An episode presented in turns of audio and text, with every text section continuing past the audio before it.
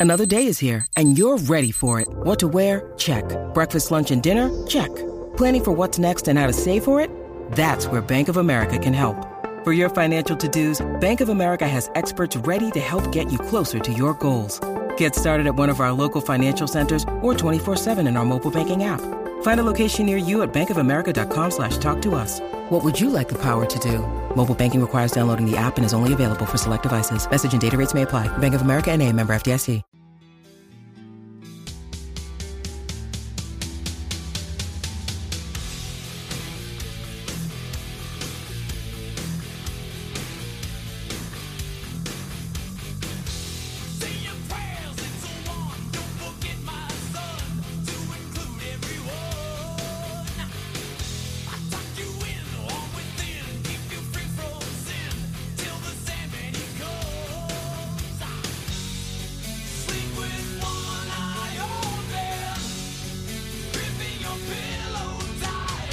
It is four minutes after one. You're listening to SENZ. We are going to talk some sailing now because Sail GP arrives in New Zealand shores. It starts tomorrow. It's in Christchurch. It's in Lyttelton. Not an easy place to sail, not a place that you necessarily associate with sailing in this country. But one man who's won world championships and these days has established himself as the voice of the America's Cup is Peter Lester. He learnt to sail in Lyttelton. He joins us on the program. Peter, good afternoon. Welcome. G'day, Watto. How are you? Good. Look, just before we start, look at Lyttelton. Uh, just had somebody texting in, just wanting to know what the Ngāpipi Road shift is. old news, mate. That's old news. It goes right back to the last America's Cup. To just to add a bit of colour into the situation. Don't let the truth interfere with a good story. Yeah, so, oh, Peter, tell the story because people are listening for the first time. We, we know and we sort of have a little bit of an inward joke, but it was actually part of your commentary, and I thought it was very, very clever. And um, it sort of does exist, but it doesn't exist. Well, Ngāpipi Road is on the um, on the southern side of the Auckland Harbour, and uh, it, I can't remember what race it must have been about race five of the America's Cup, uh, last America's Cup here, and the boats were sailing off North Head, outside of Cheltenham Beach, really, off, off um, over towards Rangitoto Island. And um, Team New Zealand pulled off a, a, pretty amazing lead change from Luna Rossa. And, and just in the excitement of the moment, there is actually over on the southern side, Ngāpipi Road, it comes out onto um, Tamaki Drive. Now, if you sail on the harbour, there's a, there's a channeling effect that comes down out of the Orakei Basin. And, and that gives you quite a nice little wind shift, a little bit of a gain if, if you can hook into it. And it's it's commonly called the Ngāpipi Road Shift by yachties around you know around the harbour. Now, I took a little bit of liberty because, admittedly, they were off Cheltenham Beach, but it, it certainly added a bit of colour, and uh, you've teased me about it ever since. Oh, no, I just think it's absolute gold. It's just funny how those sort of things organically grow, and then they become part of sort of the sailing language, don't they? And they become part of the brand, and people remember the America's Cup and goes, hadn't it been for that Ngāpipi Road shift. Um, Peter, so look, you grew up, you sailed in Lyttelton. It's going to be the venue for Sail GP, making its debut here in New Zealand. Tell us a little bit about the challenges the sailors will face and what makes that piece of water particularly tricky to sail in. Lyttelton Harbour, of course, Lyttelton itself, or Banks Peninsula, is an old volcano, you know, and, and uh, the harbour itself blew out into into the Pacific, um, you know, a channel, and so you come in from the Lyttelton Heads into Lyttelton Harbour, and then it, it, you actually are sailing inside a, a, an, a very old volcanic crater. But the uh, geography of the Canterbury Plains and Lyttelton Harbour and Banks Peninsula really create a, a situation where, as the Canterbury Plains heat up, the prevailing wind, which is out of the east northeast, gains speed, and you know we call that the sea breeze effect. So the hotter it gets in the Canterbury Plains, more more wind you get on Lyttelton Harbour. Coupled with that, the water down there is quite cold, um, and and so you get a you know it's it's a wind factory, and I I think on day one tomorrow is going to be quite quite juicy, quite windy, and if you if you're going to tune in and have a look, it would certainly be worth looking. I think it's three o'clock tomorrow. It's on Sky. Um, so it's predominantly um, a, a, um, a sea breeze venue, unless there's a southerly or a nor'wester blowing. But this weekend it does look like predominantly sea breeze conditions. Um, it can be a bit of a one-way track. By that I mean it, it favours geographically to, to head over to the port side, over to the Lyttelton port side, uh, because the harbour actually bends around that way, which uh, which creates what we call a geographic shift, where the, the, the wind is favoured on the left-hand side. So I'll be looking for that. Um, the situation tomorrow afternoon will be interesting because you're looking at quite a decent northeaster, maybe more than 20 knots, on an outgoing tide. And, and the outgoing tide will make the sea state stand up.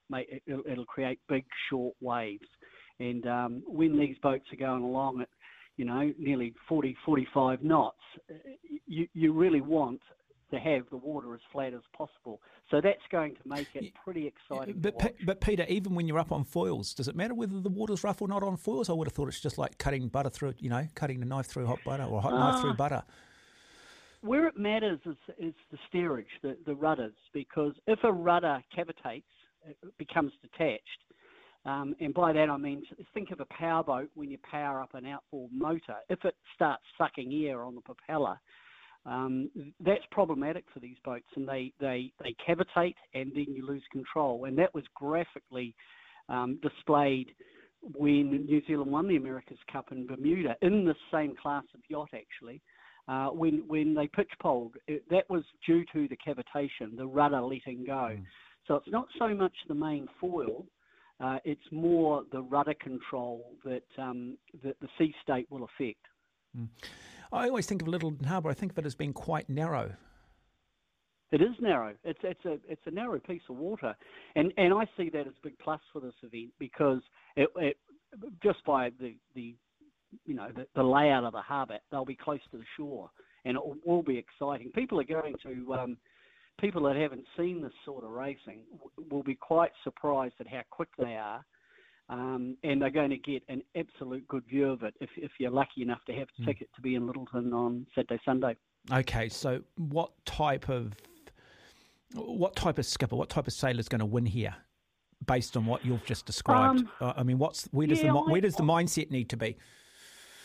Well, you, you, certainly need to be prepared to take a risk because the style of racing, they start off with a, a reaching leg, which means the wind's coming at 90 degrees, so on the side so starting is absolutely crucial. Who, if if a boat gets a, a blinder of a start and is ahead at Mark One, it's very hard for the trailing boats to pass. So ha- passing lanes will be few. Um, in terms of the wind strength and the sea state, traditionally the, the, the countries that like that sort of breeze tend to be the, the New Zealanders, New Zealanders and the Australians. I think Ben Ainslie from Great Britain, because again, they get good breeze in the Solent. He'll be good in it. Tom Slingsby, um, who is uh, sailing for the Australians, he's actually leading the World Series overall. Um, I, I, would watch out for him. And of course, Peter Burling, this is his bread and butter. Um, I think that will be the probably the group to look out for. There's a young French guy who's going who won three races uh, in in Sydney at the last event, um, Quentin Delapierre, and he's a 49er sailor, Olympic sailor, and he'll be the other one to watch out for. At this level, they're all pretty even, and um, I would more go back and think who can ever get off the line, get off that start line clean, and be in the top three at that first mm. mark consistently will be um, hard to beat in this mm. regatta. How much room have they got to manoeuvre in regards to the setup of the boat? Oh, not much. Um, the, the difference between the America's Cup and these boats, now these are, as I said, the boats that were used in Bermuda, the, the 50 foot cats. But of course, that is essentially an open rule when they were sailing in the America's Cup. What SailGP have done is equalise the boats. Um, and, and that has meant it, it's not a hardware game. It really is a, a setup game. Who who's, who gets the little tweaks right, and then of course sailing ability. Um, so so essentially the, the rules of the class mean that the the hardware is essentially equalised. Mm, yeah, no, fascinating. Now, look, um, I, I, want to ask you this about the hydrodynamics. So, and maybe you've just answered the question, but water down there is a lot cooler. Uh, boats and water things on water tend to move faster in warmer water. So the fact that it is colder water, does that have any impact in the way you set your sails up or the way you do set your boat up? Yeah, it does. Uh, it, there's a there's a, a rough equation that um, actually Tom Schnackenberg, who who really is a sailing scientist, he he he used to tell us about, and he said for every um, 10 degrees of temperature drop, you get a you, you essentially get a 10 percent gain in not in wind speed but in density of the wind um, that that creates more power. Um, and so that will be a factor down in Lyttelton because it will be cold. The, the water's cold, and I think tomorrow they're looking at a, an air temperature of only 14, 15 degrees on the water, as opposed to what we have in Auckland at the moment of probably, you know, quite warm water and what air temperature on the water of, of, of in, in the region of 20 degrees. That will have an impact. So what that means is that the guys, but the, the sailors at this level react to it really quickly. They'll they'll tend to depower the boat earlier. Mm.